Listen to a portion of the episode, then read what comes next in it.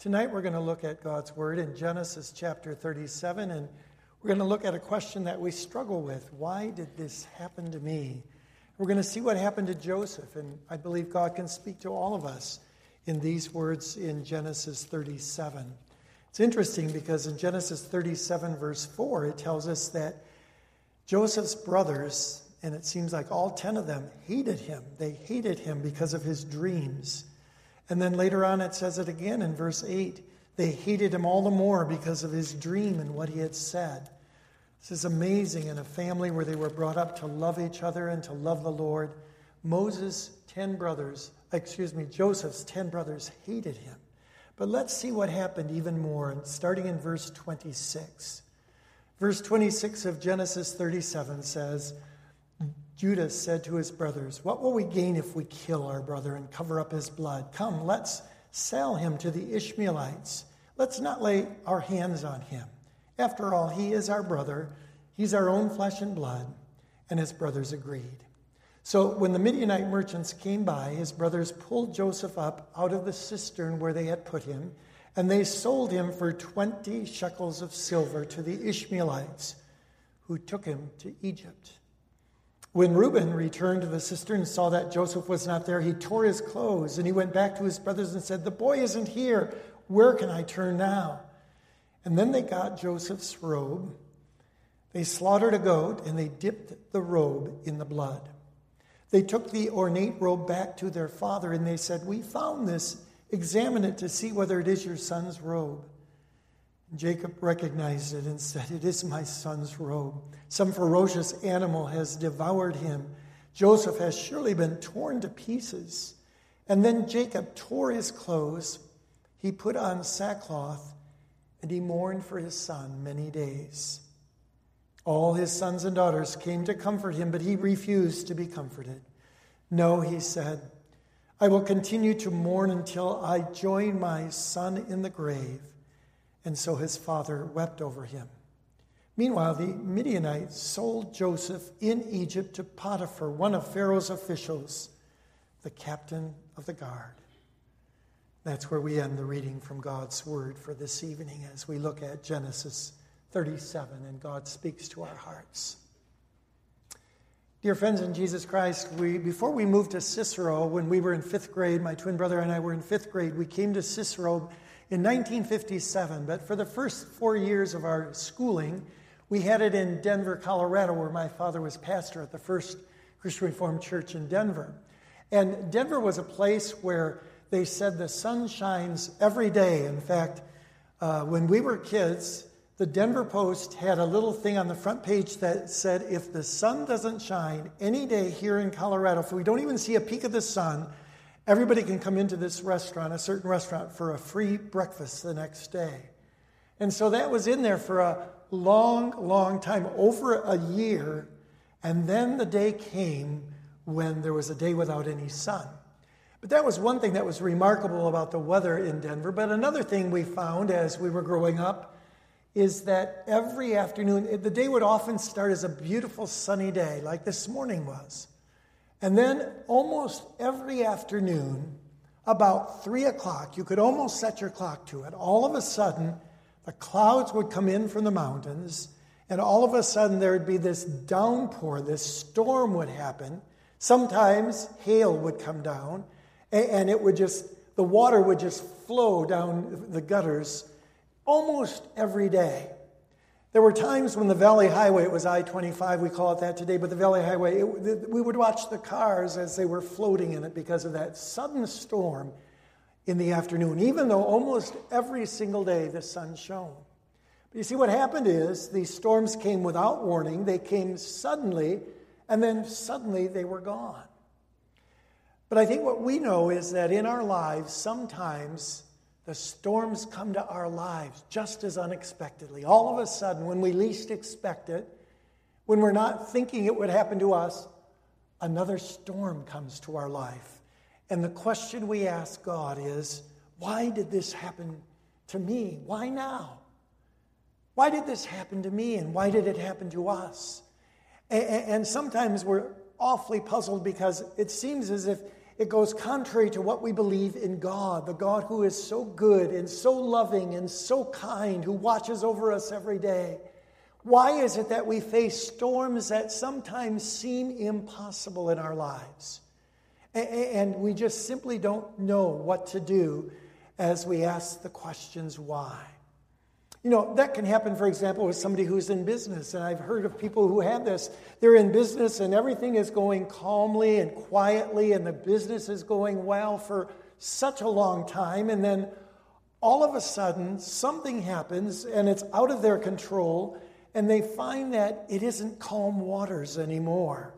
Sometimes it's something with an employee, or sometimes it's something in the economy that changes. And suddenly we're not making the profit that we need, and we can't pay all our bills, and suddenly there can be huge storms, and we say, what did I do that caused this, and why is God allowing this? Why did it happen to me? Or it can happen to us also in our relationship with others, that sometimes somebody will accuse us of something and say that we did this or we did that, and it's totally untrue, but the rumor spreads, and pretty soon other people hear this, and pretty soon other people believe anything that they hear. And so pretty soon we say, how did this happen to me? Why am I having to defend myself? And I never did what they said. And sometimes when you're falsely accused, your question is, why?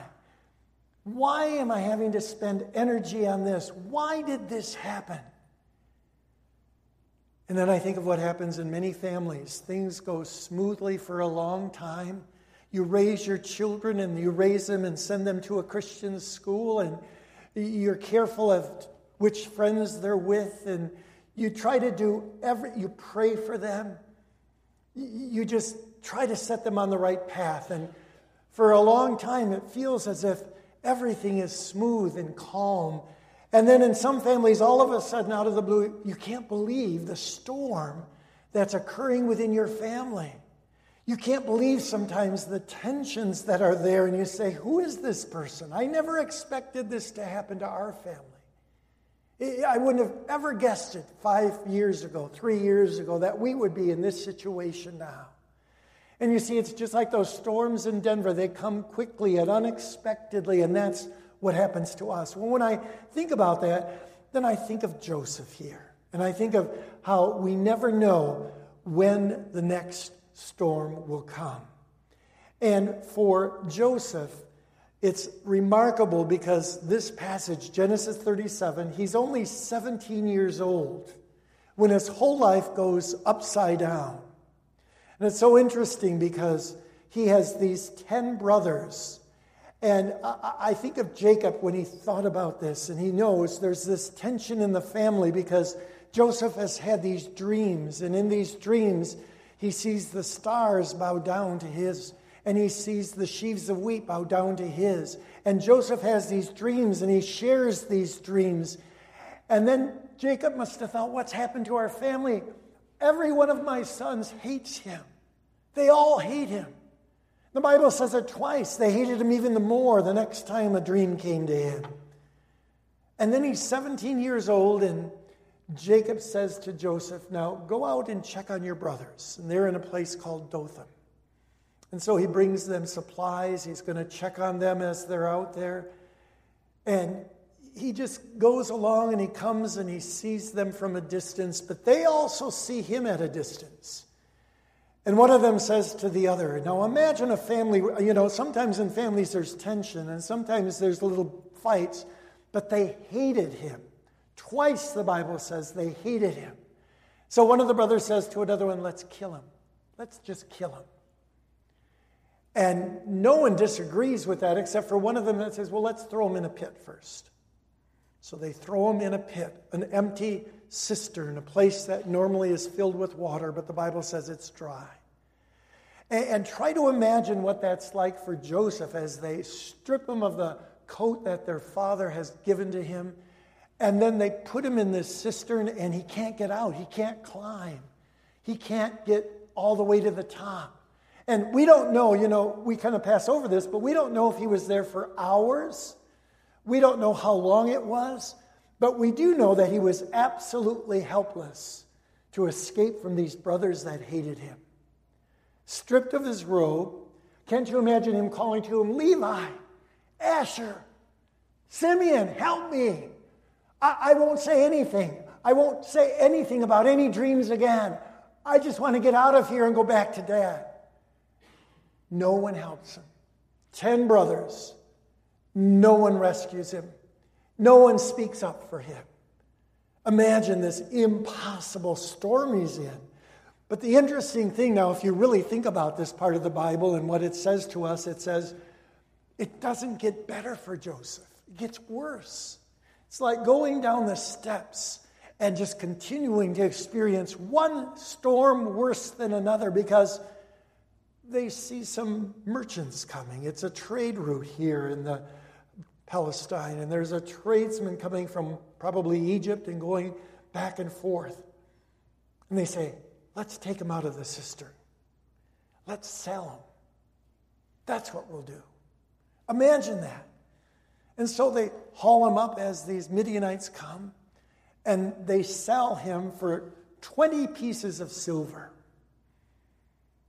You know that Jesus was sold for 30 pieces of silver in the New Testament, and Jesus simply wanted to do his Father's will. Jesus was the innocent one. Well, in many ways, here's Joseph, and all he wants to do is love God, serve God, wherever God might put him, and he just wants to be faithful, and he loves his Father, and this is what happens to him. He's sold for 20 pieces of silver. Imagine if that would happen to you. But even worse, he's going with these foreigners. He doesn't know their language. And I would imagine he's 17 years old, young and strong. They must have shackled his hands and probably his feet.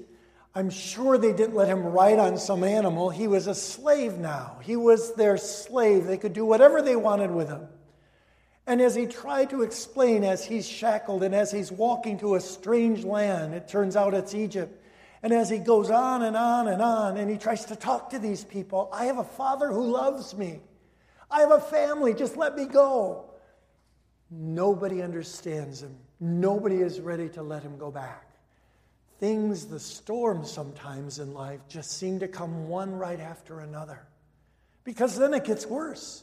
He gets all the way to Egypt, and the Bible tells us that the Midianites, at the end of this chapter, they take him and they also sell him on the market to be a slave in Potiphar's household, one of Pharaoh's officials, the captain of the guard. Meanwhile, and just to be even more cruel, imagine this. The brothers, Joseph doesn't know this, but the brothers take his coat. We call it the coat of many colors, but it was, the Bible literally says it's a richly ornamented coat. It must have been different than anyone else. It's very special from Jacob. And they kill a goat, and they put it in the blood. And then, imagine these brothers. They bring it to their father, and they say, look, is this your son's coat? As if they didn't know. And Joseph tears his clothes, a symbol of my heart is torn. And he's torn with his grief. And he says, yes, I'll never see him again. He must have been killed by a ferocious animal. Imagine doing that to your father. Imagine having brothers like that. But meanwhile, Joseph is in Potiphar's household. And the interesting thing is that it gets worse for Joseph. It doesn't get any better right away. He's 17 years old. He's 18 years old. And he's in Potiphar's household. And the Bible says repeatedly, the Lord was with Joseph. The Lord was with Joseph. Remember that. But meanwhile, Potiphar's wife looks at him. In the next chapter, it says he was handsome, and he was strong, and he was young. And Potiphar's wife decides when her husband is gone to try to force him to lay in bed with her. And she tries it. He gets away, but she keeps his cloak as he runs and says, how can I do this thing and sin against God? Joseph's heart, you see, was in the right place. He simply wanted to do what God wanted him to do. He didn't want to do anything wrong. And what happens to Joseph next? As he refuses her advances, she tells Potiphar that he tried to rape her, and he's thrown into prison. Now, I've been visited, and I've been in many prisons. I went to Cook County Jail to visit someone who was there from my church in Orland Park for a whole year. And when I would go into that prison, it was not an easy place to go. There were lots of guards around, but at least it was not at all like a prison in Joseph's day. In that day, prisons were often underground. They couldn't see out. They couldn't see sunlight or daylight. It was a filthy place. There weren't 3 square meals a day and a nice bed with sheets on it. It was a horribly filthy place. It was a place that was despicable in every sense. They were lucky if they got enough food each day to eat. And the Bible tells us that Joseph was there for some time. But it gets worse. And for Joseph, and sometimes in our life, it seems like we're just going down the steps in life, one storm after another. Why is this happening to me? Here's Joseph, and there are 2 people who have dreams. Again, dreams come into the picture, and he's able to tell them what their dreams mean. And then as one of them is able to go back into Pharaoh's household, he says, remember me when you go back. He said, oh, I will. But he forgets Joseph. And the Bible says, very explicitly, 2 more years, Joseph is in this horrible, horrible prison. Completely forgotten by everybody. Even the one who he helped to rescue from that horrible place forgot Joseph. 2 years down there. And I'm sure that there are times when Joseph wondered, why is this happening to me? Why me? What did I do to deserve this? And then finally, Pharaoh has a dream, and no one can interpret it. And finally, the baker, he realizes what that dream, that Joseph had been able to interpret his dream. And he tells him about Joseph. Somebody could interpret my dream. And Joseph is called, and Joseph interprets that dream of Pharaoh. And then he is put into a completely different position, second in the kingdom. A famine is coming, Joseph said. That's what your dream means. We're going to have 7 years of prosperity and 7 years of famine, and you must be ready. And he said, you're my man. You'll be in charge for 7 years of putting the storehouses full for the 7 years of famine that you say are coming. But think of it, for Joseph, 17, 18, 19, 20 years old, until he was 30 years old, 13 years, it was a steady decline of one storm after another for Joseph. And all that Joseph wanted to do is what God would call him to do. All he wanted to do was serve God.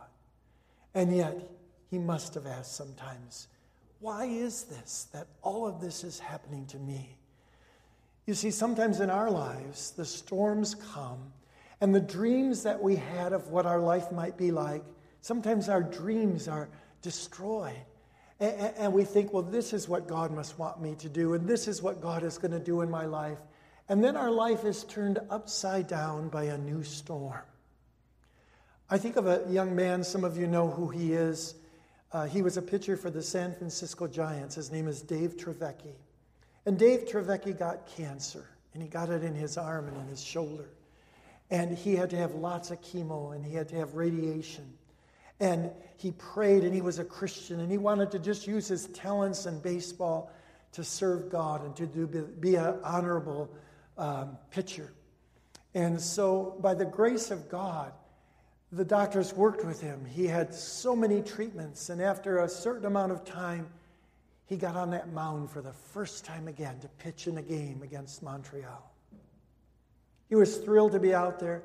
He warmed up, and he got his arm all warmed up. And then, and they say you could hear it through the whole stadium if you listened carefully, he threw that first pitch as hard as some of those guys do, 80, 90, 100 miles an hour, and there was a crack as his shoulder shattered. They did x-rays. He laid there just writhing in pain as they took him off in a stretcher. And Dave Dravecky was examined, and they said, your cancer is full-blown in your shoulder. It's got to be amputated. Some of you have seen him speak, and he's talked about his experience, and he's got no arm and no shoulder. It's just caved in here on one side. And he speaks about how God is the one who brought him through this time when his biggest dream of how he could serve God was shattered, as his shoulder was shattered. Even after all the treatments he had had earlier, and now he could never play again. His dreams were gone. And he must have asked at first why, even as he knew that God would bring him through. But you know, it can happen in any life. It can happen in your life and mine. I think sometimes it's a good thing that we can't see ahead what's going to happen in our lives. It's a good thing because God says that he gives to us his mercies fresh every morning. And then we sing that song based on that, "Great is thy faithfulness." He says that his mercies are fresh every morning. His faithfulness is so great, he will always be there for us. But it's sort of like the wilderness, when there was the manna all over in the morning for the children of Israel. And they went out in the morning and they looked, and there was all this white stuff. And they called it manna, which means, what is this? But they picked it up and it was food, and they were so hungry. And the Bible says God said, each of you take only one cupful a day. I will give you enough. Don't take enough for 2 days. It'll spoil on you. And go out there and take what I have for you, or you're going to be short. If you don't take it in the morning, it'll be gone. And sure enough, some of them decided, well, I'll wait till later on.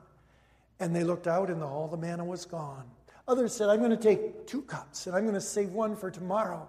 And they did that. And whatever they saved, the next morning it was rotten. No, you have to do what God says. His mercies are fresh every morning. And we learn as we go through life, and we never can look ahead, only God sees ahead.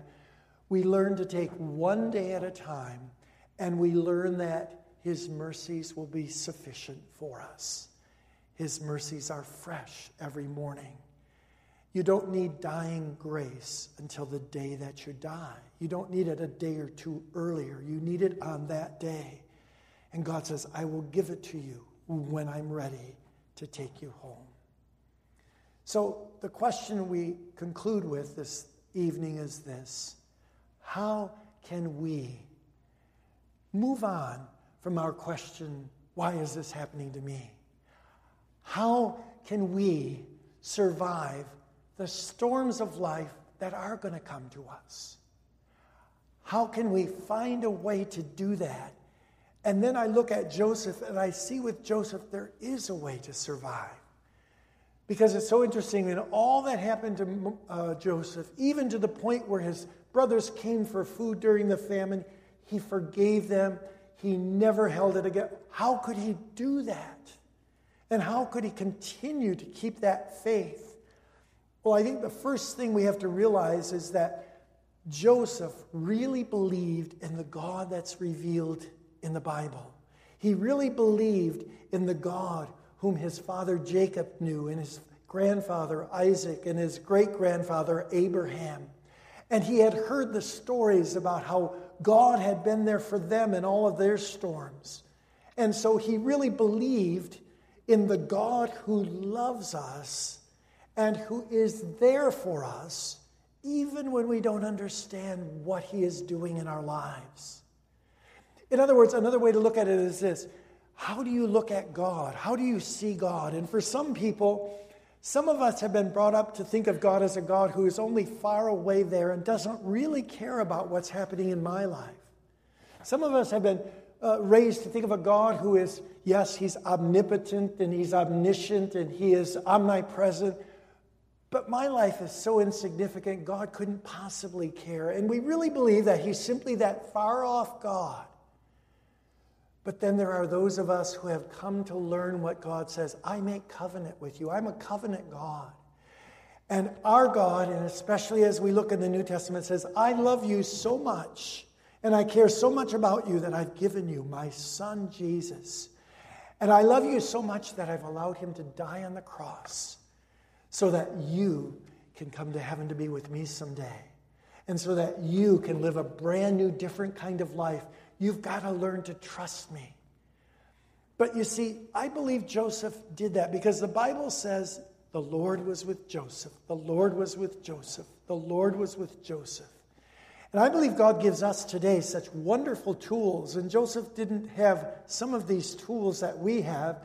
One of the tools that God gives us is his whole word, all of the scriptures. You look through it and you see consistently how our God never fails his people. He never turns his back on us. He says, my love is an everlasting love. Not because we're so good, not because we're better than anyone else, but God has chosen to give us a love that will never let us go. I think of what Jesus said when he said, no one can snatch you out of my hands.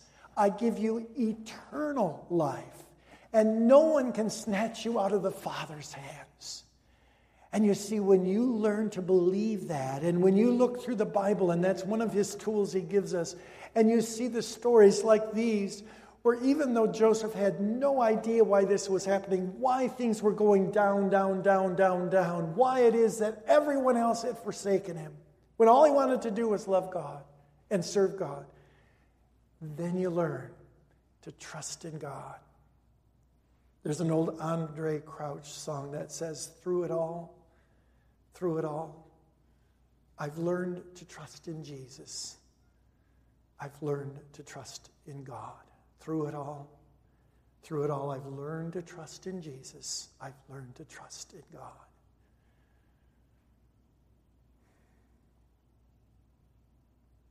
The last couple of days, I've been with my brother as he was dying in the hospital, in Butterworth Hospital in Grand Rapids, and I was with his wife, Nancy, and I could see how ill he was.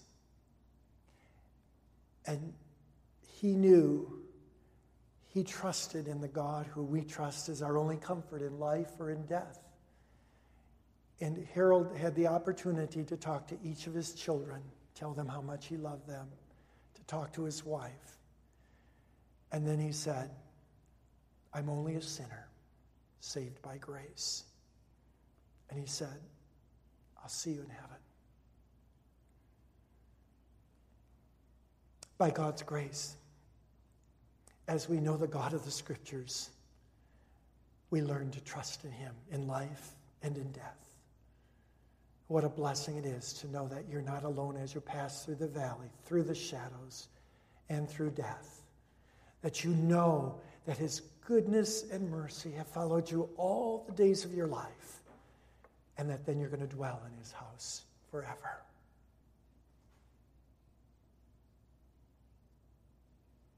I put on my Facebook this morning that Harold had died, and I said, you know, we were always competitive when we were young.